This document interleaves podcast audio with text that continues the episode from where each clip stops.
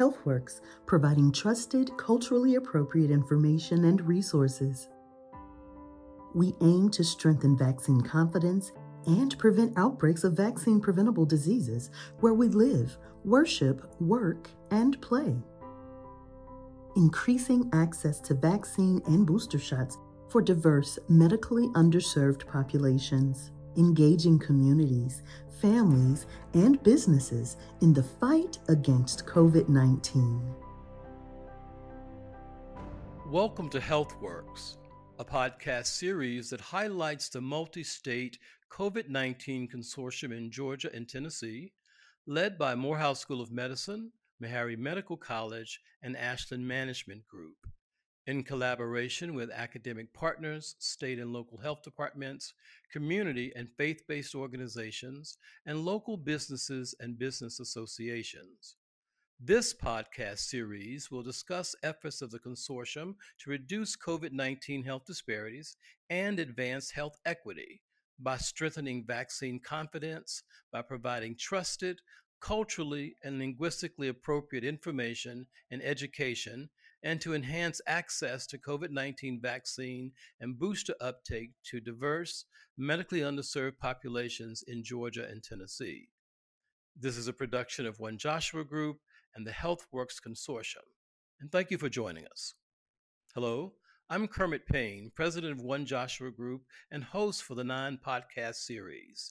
This unique consortium HealthWorks is funded by a nearly $9.7 million grant from the United States of Health and Human Services, HHS, and the Health Resources and Services Administration, HRSA, as part of its community based workforce for COVID 19 vaccine program. Morehouse School of Medicine leads the consortium in collaboration with Meharry Medical College and Ashland Management Group. This initiative includes as partners One Joshua Group, Black Girl Health Foundation, and Mojo Marketing. HealthWorks aims to reach individuals in the most vulnerable and medically underserved communities, which often have high levels of COVID 19 infections and lower than average vaccination rates. This initiative will engage health work outreach workers, including public health professionals, patient navigators, and social support specialists to conduct education sessions, COVID 19 testings, vaccination events, and other outreach efforts. Today's program focuses on increasing access to COVID 19 testing and vaccinations for vulnerable populations while decreasing hesitancy. Our guests today are Drs. Christopher Ervin and Dr. Donald Alcendor. Dr. Alcendor is from Meharry Medical College in Nashville, Tennessee, and focuses on the Tennessee initiative within HealthWorks Consortium. Dr. Ervin is with Morehouse School of Medicine located in Atlanta and focuses on the Georgia component of the HealthWorks Consortium. Gentlemen, thank you for joining us. We want to spend some time today discussing why the hesitancy about vaccinations. The current information about COVID, the pandemic, its impact, finds us with a rise in COVID cases. Dr. Alcendor, Given that information, what can we do to improve the vaccination rates in Tennessee? I think when you want to improve vaccination rates in Tennessee or anywhere else in the United States, you have to provide education for those communities that might be resistant or, for that matter, hesitant about the vaccine. You also have to provide vaccine access as well. The information that you give these communities have to be presented in a culturally competent manner in the way that they understand you have to provide multiple sites of access. You have to have collaborations with community based organizations as well. And to give all those vulnerable populations where they exist opportunities to, to be able to get results from their, vac- from their testing as well. And so, testing, education, and vaccination through a collaborative network is part of what we are doing uh, with the, consor- the Health Work Consortium. Dr. Ervin, uh, from Dr. Alcendor's responses, what do you say about ways of increasing vaccination rates in the state of Georgia? Thank you, Mr. Payne. And as Dr. Alcendor stated, uh, definitely we need to do education, testing, and vac- um, vaccination access in the communities that are most vulnerable. but also making sure that we have representatives from the community assisting, supporting, and leading some of these efforts. You will have much greater success when you have community members um, being a part, a critical part of the efforts that Dr. Alcendor mentioned, helping those community members provide some of the education, um, having those community members lead the testing efforts, and having those community based organizations, those community leaders, those community representatives being part of the vaccination efforts. For when the community members who are not vaccinated, seeing people they know, they live and work with, and maybe be in their household part of the process, they're more likely to be engaged and be willing to be vaccinated and be more receptive to the COVID 19 mitigation efforts. Uh, Dr. Alcendor and uh, Dr. Ervin, Dr. Alcendor, you mentioned the importance of culturally appropriate information. Um, did you want to speak to that? Yes, I think when you go to the doctor, the doctor will present information to you about your condition uh, using language that you might not understand. So you leave there with uh, not a clear understanding of something very important about your health and wellness. Vaccinations are no different. You have to answer the questions that people have concerning the vaccines. And many people have been bombarded with misinformation about these vaccines that cause them to be hesitant. And of course, all myths and misinformation are not equal. When you tell a group of young men that getting a vaccine might make you have erectile dysfunction, this is a myth that can be long standing with those uh, individuals. And the idea of getting a vaccine, no matter what the information you might provide to them against this myth, they may be hesitant or resistant in terms of getting the vaccine. Again, you have people that have English as a second language in our country that are also vulnerable. That means that you have to provide this information in a way uh, that is culturally, linguistically equal to the people you're trying to serve. So, part of the Healthworks Network Consortium is to provide information through social media and other platforms in different languages that include Spanish, French, uh, Kurdish, uh, and, and different types of languages that are important uh, for the individual uh, vulnerable populations that we serve. Um, Dr. Ervin, you have any comment or response to Dr. Alcendor's comments? Um, I definitely agree with Dr. Alcendor's comments. Um, a great example of this is when the COVID um, 19 vaccinations initially started within the Atlanta region, and the organization that's helping lead the um, efforts for HealthWorks, Morehouse School of Medicine, partnered with the Mexican consulate to provide vaccinations to that community. And it was a very successful event because it was led by members of the community um, we held it at the consulate, so a trusted um, trusted location. Uh, the uh, individuals helping with the registration, answering the questions, um, helping with the consent forms were all members of the community and led by some of the community based organizations that work with the Mexican Hispanic community. So that allowed for Morehouse School of Medicine um, to be able to provide the vaccinations in what was considered a culturally competent, culturally safe, and ling- linguistically appropriate location. And we vaccinated approximately 500 people in that manner. And for HealthWorks, we're continuing that model where we hope to involve individuals from communities who want to promote vaccinations, want to encourage vaccinations to lead the efforts. And then the HealthWorks Consortium supplement and support those vaccination efforts that the community is leading, not HealthWorks is leading. Mm-hmm. Dr. Alcendor, so the issue of messaging, culture, uh, linguistically appropriate. Do you think that at this point in the COVID 19 pandemic, for both you and Dr. Ervin, do you think that we need to take, it, take a different approach in messaging around COVID 19? Well, I think what we have to stop doing is shaming people that don't want to get vaccinated. And the idea is that they might not want to get vaccinated because there are some questions that they have unanswered. The appropriate message is to tell them the importance of vaccinations and give them information that they can digest in their own way. And of course, uh, support uh, these trusted messengers that you have that are embedded within communities to deliver this message for you. And again, the multiple platforms have to be used in this messaging, meaning that you'll never be able to get a person to get a vaccination with a flyer in their hands. A vaccination may require you to enter a person's kitchen and hold their hands while they get a vaccination because they're afraid of needles. So, community engagement is extremely important in being able to get a person to think about getting a vaccination. And so the idea is that if a person comes to you with questions, you need to answer those questions. And again, you need to be able to have a vaccine available to that individual on site at the time. Because a person can change their mind about a vaccination very quickly, we found. And so we are partnered through Health's work with different vaccination groups. That includes Meharry Mobile Vaccination Unit as well. And again, this requires you to go and meet people where they are, to talk to them in their kitchens, to talk to them at community events, to basically tell them what they need to know and how important it is to get this vaccine.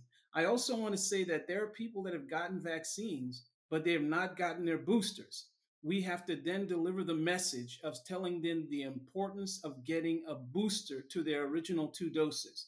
And again, for those vulnerable populations that might be homebound, physically disabled, are not able to make it to vaccination events, we need to have our vaccine strike teams be able to go door to door inside to vaccinate those homebound communities. Mm-hmm. So, Dr. Alcendor, that is uh, a great point. Um, you know, we talk about people coming out to get vaccinations. We talk about people coming out to be tested. So maybe one of uh, not certainly not new, but to improve the strategy of us going in that that meets people where they are. You've mentioned community engagement a number of times, um, and that is critically important. And Dr. Ervin also mentioned how the community engagement means community inclusion and that was having people from the beginning when you when you develop or conceptualize the events having them at registration having them administer the vaccinations and also being able to create materials in multi-language. I want to ask you um, for that what is the relevancy of geography uh, in terms of vaccination and vaccination hesitancy? Either one of you. Oh, geography um, is a major influence to vaccination and vaccination hesitancy. Uh, we're looking at not only just transportation issues, resource issues, um, communication issues, and access issues, um, and an importance of COVID 19 vaccinations and vaccination education in general. Uh, we notice um, that the more urban the areas are, the more likely people are to be vaccinated. But then you look at what's available in those urban areas. First and foremost, you have resources. Uh, you have the uh, capacity to reach people where they are, or people can conveniently reach you where uh, where the vaccinations happen. Uh, there's fewer transportation issues um, as Dr. Alcendor mentioned in his previous response, if you are homebound, if you have limited mobility, uh, your likelihood of being able to reach your vaccination site is very small. And also just the educational opportunities. Um, the smaller the community, the more isolated or the more remote the community, the more likelihood that myths and misinformation is easy to take hold because the network is smaller. And so when we're looking at ge- the influence of geography, as the communities get smaller, the communities get rural, is even more important for that community engagement and understanding the culture of that community and understanding the needs and the methods of communication um, to that community to promote COVID 19 hesitancy and COVID 19 vaccinations. And also um, understanding their fears. Um, coercion doesn't work And that's too often how vaccinations have been presented as a form of coercion, as averse to cooperation, collaboration, and compromise. Meaning, is like, let me find out why the person does not want to get vaccinated. It could be very reasonable. Um, we know that for some people, when they get vaccinated, um, they may have a day or two where they're going to be down for the count, um, just from you know some of the after effects of vaccination. If your job, um, if the type of work you do is dependent on you showing up to work at the next day, then your fears are not about the vaccination. Your fears about will I be able to go to work the next day? And I may be in a community where I have to be the one that's going to be there. There's no fill in, there's no substitute. It's going to be me at the job. And that's, you know, more likely in smaller communities and more rural communities. And so you have to start thinking, okay, how can I provide the vaccination to this individual that's going to be more amenable to them being able to function the next day or the next two days um, without Irvin, impacting their community? Mm, I wanted to ask Dr. Alcendor uh, so that we get a chance to talk about this issue of geography. And I heard you mention this, Dr. Ervin rural versus urban. Um, are the issues still not the same when we tease away uh, geography, Dr. Alcendor?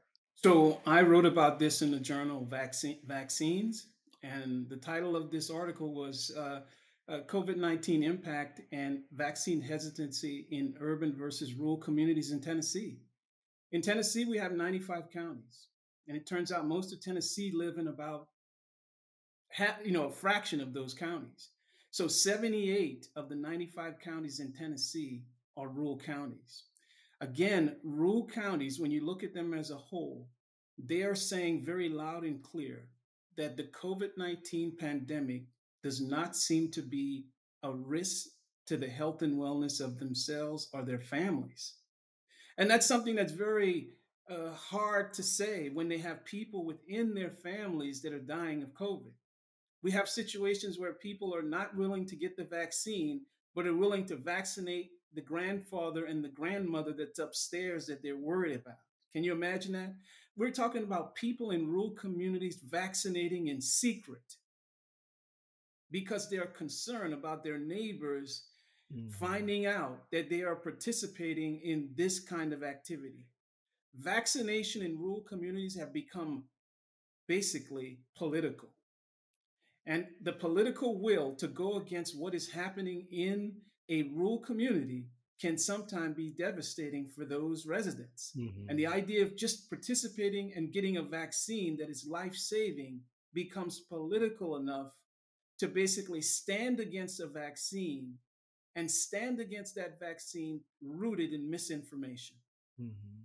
And so, so, Dr. Alcendor, yes. I'm sorry, and Dr. Ervin, you you you know when when the both of you talk, it, it's so much information. I mean, we could go, and all of it is is important. But Dr. Ervin, you mentioned Dr. Alcendor, you you um, referred to this, and that is our partners, who we are engaging as partners through HealthWorks. Um, Dr. Ervin, you and Dr. Alcendor, can you speak to us about who some of those partners are in Tennessee and who some of those partners are in Georgia. And you mentioned something, Dr. Alcendor, I want to come back to, and that is not just geography, but the populations of vulnerable, older, uh, who have who are physically challenged. We haven't talked about vaccinating children and the ages, and I want to be sure that we touch on that as a matter of health works, and if indeed HealthWorks is vaccinating people under 18, and what and I just said that so we can uh, discuss that and and how that's working. So let's go back, if we could. First of all, let's just start at that. So with HealthWorks, are you vaccinating people under 18? Yeah, I could start with that. So uh, we certainly have to do that. And again, we have to think about uh, what kind of uh, what vaccinations that we can give to, to younger people. It turns out the Pfizer vaccine is the only vaccine that we can vaccinate people 17 to 5 years old. And so the other vaccines are not available for people younger than 18. And so the Pfizer vaccine plays a big part in this. What we are doing through HealthWorks is we're creating community events that are inclusive of children. One big push that we're doing right now in Tennessee is doing the Metro Parks vaccination summer campaign. And what that is, is that in the summer, we have 38 parks in, Ten- in the Nashville, Tennessee, and surrounding areas. All of the kids will be out of school. They will be available along with parents because when you say you want to vaccinate children, you're not going to stand a seven year old in a chair and said, Let me tell you about vaccinations or vaccines. You're going to be talking to parents. So we have to create opportunities where we engage with parents. And we have to do this in a way that parents will understand the importance. And again, you're looking at children in the future and at the very near future, maybe the late summer, where children as young as six months to four years old will be up for vaccinations through emergency use authorization. And so we have to consider this on a whole.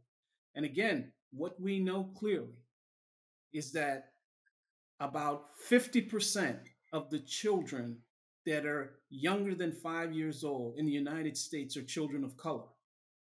That means that because they're not vaccinated, a majority of children that remain unvaccinated to, to this day are children of color.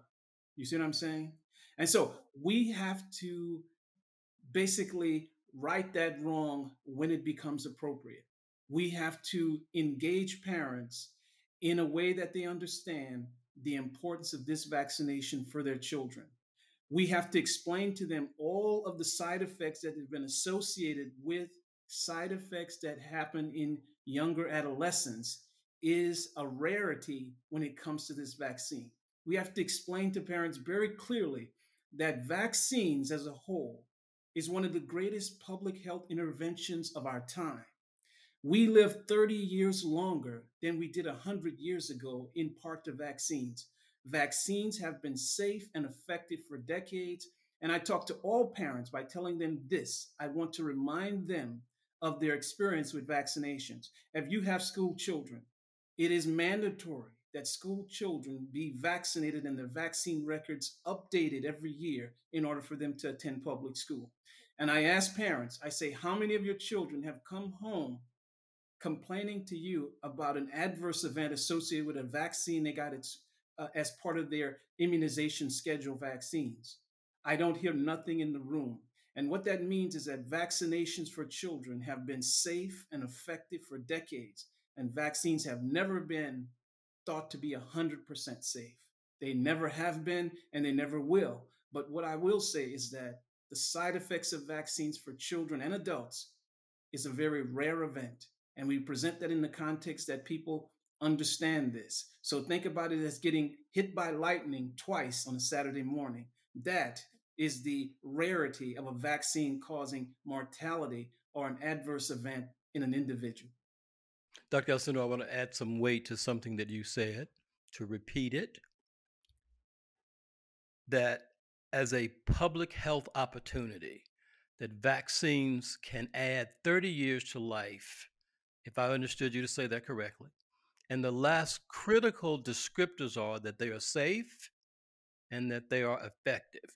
Could I get you to repeat that one more time? Yes. So, so that we get the important message to our right. listeners. So, so vaccines are among the most important public health interventions of our time. We live 30 years longer than we did 100 years ago, in part to vaccines. When you think about it, in the 1960s, we had five vaccines available to us. To this day, by 2019, as a youngster from baby to 18 years old, you will get 74 vaccines. That includes boosters, okay? So our vaccine schedules have changed. But look at the adverse events in children. We haven't seen that. And so I go back to say that vaccines have been safe and effective for decades and and we need to make parents understand exactly how much experience they have already with vaccines So I, I, think you gentlemen have really, uh, Dr. Alcendor, you talked about um, this Metro Parks event that you're having this summer. We all love our parks. Um, Dr. Ervin, I know that Morehouse School of Medicine is doing an event in the park as well. Um, Dr. Alcendor talked about your mobile units and getting out in the community. I know the Morehouse School of Medicine also has that kind of access for people in the community. Dr. Ervin, would you like to talk to us about two things uh, your student led clinic and also about an upcoming event uh, in, in the park that in which you're engaged that's a healthworks related uh, activity thank you um, one of the and thank you dr alcendor re-emphasizing that vaccines are safe and effective and it's important that not only do we provide the education to the community, particularly parents, family members, loved ones, but that we start training health professionals to be able to communicate this in the same fashion. And so, with Morehouse School of Medicine, I oversee a student run free clinic, um, the Morehouse School of Medicine HEAL Clinic, where HEAL stands for Health Equity for All Lives. And we involve all students at Morehouse School of Medicine the MD students, the PA students, the MPH students, um, and uh, graduate sciences students all are involved in providing care to the underserved of both metro Atlanta and rural Georgia. And so they become the face of the efforts that we put forth around COVID 19 vaccination hesitancy within the community um, in conjunction with HealthWorks. And so this allows, again, our future scientists, public health officials, and healthcare professionals to start out early in their careers, providing that needed information around vaccinations, culturally competent education, and addressing misinformation amongst community members. Um, right now, it's COVID 19, but you hear many scientists, they say there will be other viruses, other pandemics, other illnesses in the future. And we need health professionals prepared to give the same level of care, concern, and cultural um, education as students as they will as future leaders and providers. With that being said, one of those events that we're doing will be what is called PAs in the Park, where the physician associate students of Morehouse School of Medicine will be leading community events in one of the um, parks of Atlanta, where they'll be providing health education, um, health promotion, health screenings, and more importantly, um, COVID 19 vaccinations to an underserved community of Metro Atlanta. Good. Thank you very much, Dr. Alcendor. This is our last question before we close. We've had this broad discussion, uh, and, and we wanted to be sure at, at HealthWorks that we touched on those institutions like Meharry Medical College and the institutions like Morehouse School of Medicine, particularly now that we're around graduation time we know that Meharry has in its uh, HealthWorks outreach an HBCU network partner. Can you tell us about a the importance of including this population, and then who those people are, those institutions that participate in this network? So, if you go back to the history of HBCUs, uh, land grant colleges were put in places where there were underserved communities. These HPUs, BCUs, many of them are rooted in communities that are uh, vulnerable and medically underserved to start with. And the idea is that being able to partner with them in our plight to deal with the COVID 19 pandemic started from the beginning. We partnered with Fisk University in Tennessee State, that was really close to us uh, here in Nashville. Uh, by uh, the opportunities that we got from the philanthropic support from the Bloomberg Foundation Green Initiative to start up the Meharry Mobile Vaccine Unit, we were able to get to some of those institutions and provide testing and vaccinations for them very early on in the pandemic. Meharry led the way in testing uh, for COVID 19 in Nashville. This particular was important for people to go to work because if you can recall, going to work meant you had to be tested for COVID if you didn't want a vaccine, if you recall.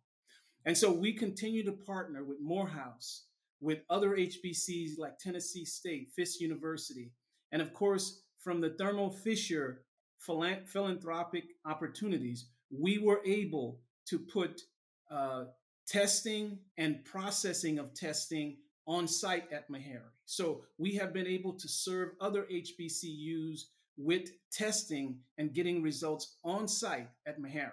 And so we want to continue to do that. We expect that LeMoyne-Owen College, some of the other colleges that are in Western, Eastern, and Central Tennessee, uh, other HBCUs, we, they are invited. We have a Tennessee uh, uh, uh group uh, call for other HBCUs to participate. We communicate with them on a roundtable session. We also have participated in uh, group talks with them as well, and, uh, and, and so forth. And we hope to continue to do that on on a, on a level that's uh, going to improve uh, health equity for those HBCUs and their surrounding communities. So, Dr. Alcendor and Dr. Ervin, it's been um, it's always exciting talking to both of you, um, and we like to have you back. We've got a number of uh, other podcasts, and so we're going to be sure that we get you back uh, to uh, talk more to give us an update on the activities. What I'd like to do in closing this section, because we intentionally didn't do it on the top of the program, we'd like for you to introduce yourself so that people know who you are and know why you bring this great information to this discussion. Um, we'll start with Dr. Alcendor since his name ends in A, and then we'll go to Dr. Ervin uh, since his name ends in E, and I'll close this since my name last name ends in P. So we're doing all this in alphabetical order. Dr. Alcendor. Yes, my name is Donald Alcendor. I'm an associate professor at Meharry Medical College. I'm an original HBCU alum, Southern University in Baton Rouge. I got my PhD at the University of California, Davis. I did my postdoctoral studies at Johns Hopkins. I'm a molecular virologist by training. I sit on a number of different uh, panels, international uh, committees. I sat on the FDA Advisory Committee, Antiviral Advisory Committee. I sit on the American Lung Association Advisory Committee, the COVID 19 Expert Advisory Panel.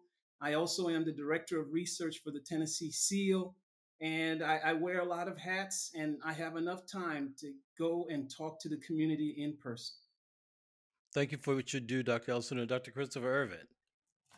Greetings. I'm Dr. Christopher Ervin, um, MD at Morehouse School of Medicine. I'm the Director of Community Based Initiatives in the Department of Family Medicine. I'm the Director of Operations for the Morehouse School of Medicine student run free clinic, the HEAL Clinic. I oversee a leadership program for primary care physicians and PAs called CHAMPS, Community Health Advanced by Medical Practice Superstars. As Dr. Um, Alcendor have been on numerous boards and organizations uh, including the Commission in Health Disparities, the All Healers Mental Health Alliance, the Georgia Department of Behavioral Health and Development Disabilities Advisory Board, Region 3, and other organizations, activities, and so forth. And as we stated, currently part of the HealthWorks Consortium. So I'd like to thank you, gentlemen and scholars, this HealthWorks podcast series is supported by the United States Department of Health and Human Services and the Health Resources and Services Administration as part of its community based workforce for COVID 19 vaccine program. The contents of those of the authors and do not necessarily represent the official views or of or endorsement by HHS, HRSA, or the U.S. government. Be sure to subscribe and be alerted for our future episodes and share this information with your family, with your friends, and with your colleagues. And here's to bringing about a great change and improving health. Stay safe, be kind, and be compassionate. And here's to your HealthWorks. Until next time.